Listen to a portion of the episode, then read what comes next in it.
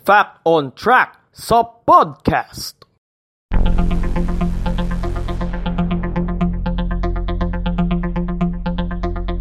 Fact on Track sa podcast. Hello everyone and welcome po sa ating podcast show ang Fact on Track sa podcast. So, wala po muna tayong pag-usapan ngayon tungkol sa mga facts, sa mga bagay-bagay. Um, scriptless muna tayo, okay? So, pag-uusapan natin ngayon, paano nga ba nabuo itong itong podcast show na ito and uh, ano nga ba yung naging inspiration ko dito. Kasi maraming nagtatanong sa akin kung paano ko nga ba ito nabuo, paano ko nga ba ginagawa itong Fact on Track sa podcast. So anyway, uh, sisimulan ko muna sa pagpapakilala ko sa sarili ko. So, ako nga pala si Manolet Vergara Ferrer. Uh, 24 na taong gulang, coming 25 sa July. Uh, tawagin niyo na lang ako sa pangalang Mans. Ako ang host ng Fact on Track sa podcast. So, dati kasi, uh, nagpo-post ako sa Facebook ng mga trivias din. So, um, nagawa ko, uh, babasa-basa ako. Hi- nakailigan ko na rin yan since high school eh. So, parang high school days, naging tambay ako ng library namin eh. So, nagawa ko lang doon, nagbabasa-basa ako ng mga encyclopedia, ng mga atlas. So, pero bago yun, uh, since third grade pa ako noon, elementary days, lagi ako nagdadala ng, ng mapa noon sa school, kung kaya't uh, marami akong natutunan about sa ano, about sa mga bansa, ganyan. Tsaka isa pang naging, uh, parang naging ugat ko noon dati is yung poster ng Flags of the World noon. Kasi may pangalan ng bansa, tapos may mga capitals din na nakasulat. So, doon ako nagsimulang ano, uh, magkabisa. And then, grade 4, to talaga yung pinaka nagustuhan ko. Kasi, eh, kasi pa nga nun by that time eh, uh, may mapa, tapos, kakabisaduhin mo yung bawat probinsya sa Pilipinas. Eh, about uh, Philippine geography yun eh, kung natatandaan ko eh. So, kakabisaduhin mo yung mga regions, yung mga probinsya, pati yung capital nun.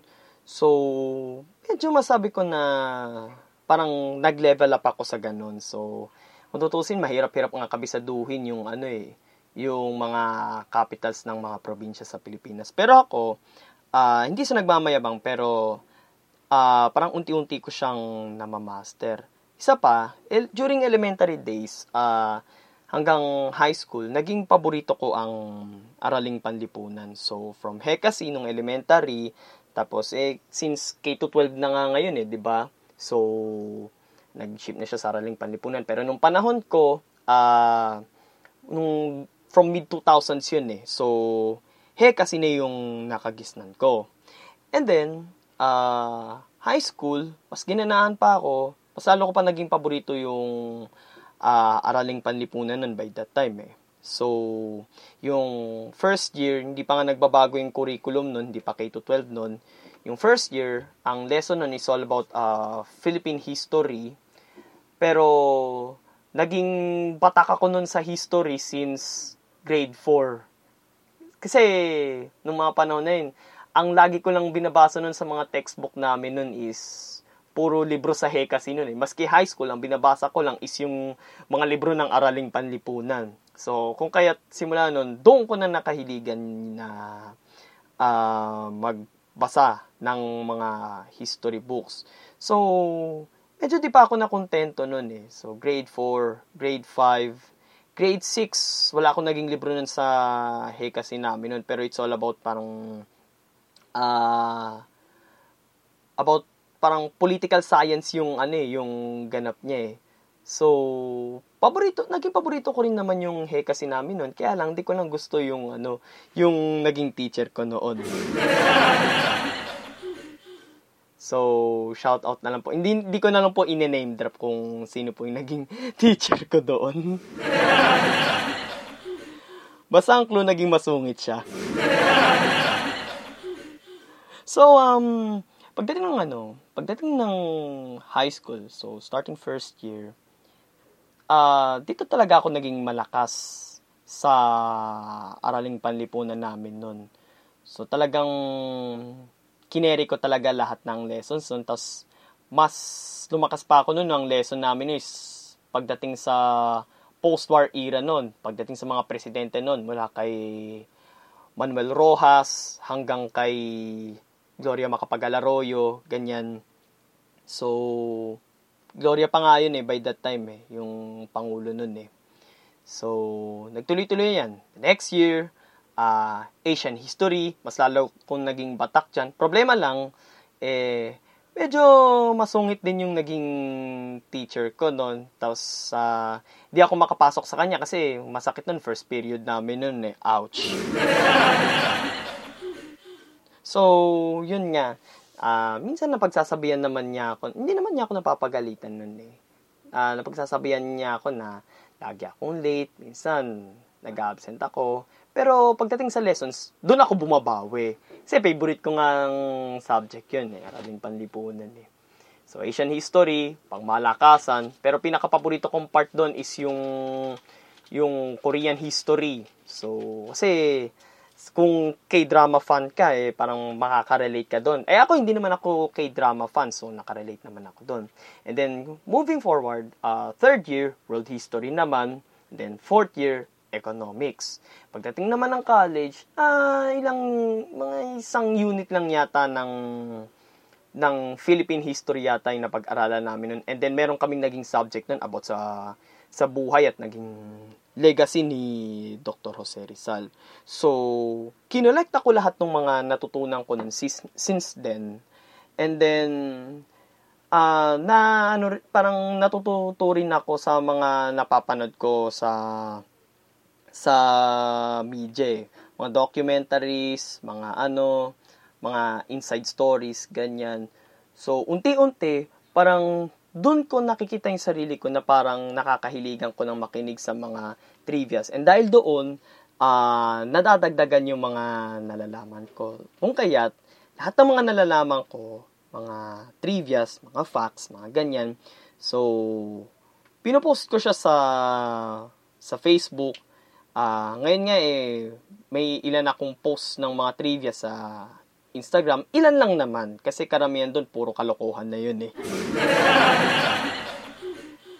Tapos may iba naman na uh, parang diadaan ko sa Facebook story or sa Instagram story. Basta the rest ng mga post ko doon is puro kalokohan na lang. so doon yung naging inspiration ko kung paano ko nagsimul kung paano ko sinimulang buuin tong Fact on Track sa podcast. And then sa title pa nga lang eh, which is Fact on Track. Dati hina-hashtag ko lang yan eh, pero ang hashtag pa lang yan dati is Fact Track. Parang katunog lang yan na Fast Track. So, uh, simula nun, uh, parang binago ko yung hashtag ko nun ginawa ko ng Fact on Track.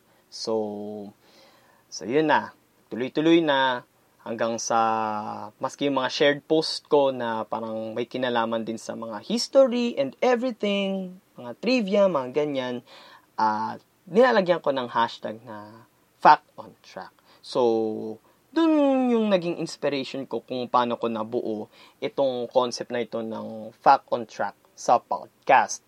Isa pa, um, minsan ko na rin pinangarap na maging isang radio personality, whether FM DJ or AM anchor, para lang reporter kasi medyo mahirap rin mahirap-hirap rin ng trabaho nilang yun. Pero saludo pa rin ako sa kanila. Kaya malapit sa akin yung previous episode natin na tungkol sa history ng radyo sa Pilipinas eh. Kasi malapit sa akin ang radyo. So, doon nakakapakinig din ako ng mga latest updates. Ginagamit ko rin yun para makakuha ng mga trivias, ganun. Lagi ko nga napapakinggan dati sa radio show ni Joel Reyes Sobel tuwing hapon.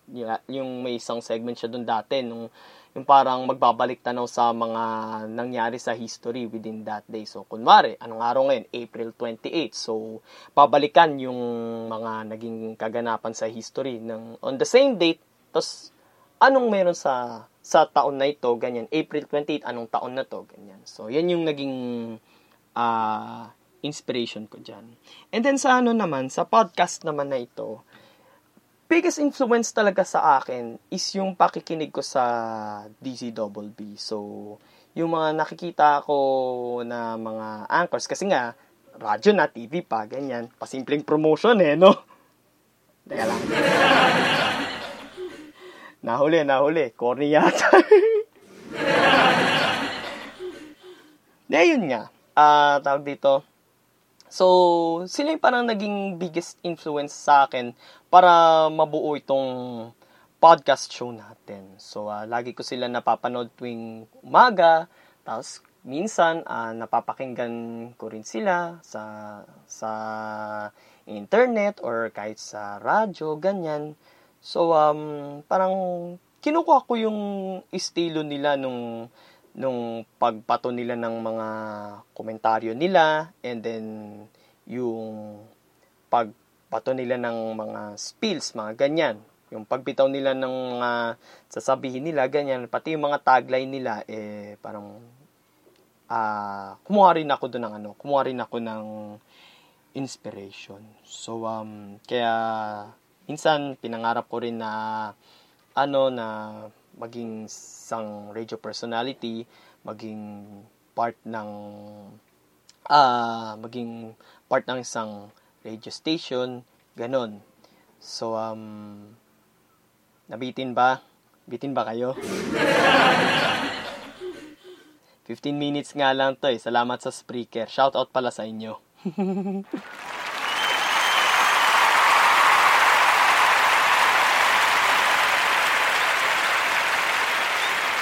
Okay, tama na. so, ipagpapatuloy na lang natin yung part 2 ng uh, ng ano ba, behind the scenes ba or parang the making ng ating uh, ng ating podcast show. So, hope na mapakinggan nyo pa po yung yung ilan pa po sa kwento ko tungkol sa pagbuo ko dito sa podcast show natin. So, until next time guys, thank you very much. Fact on Track sa podcast.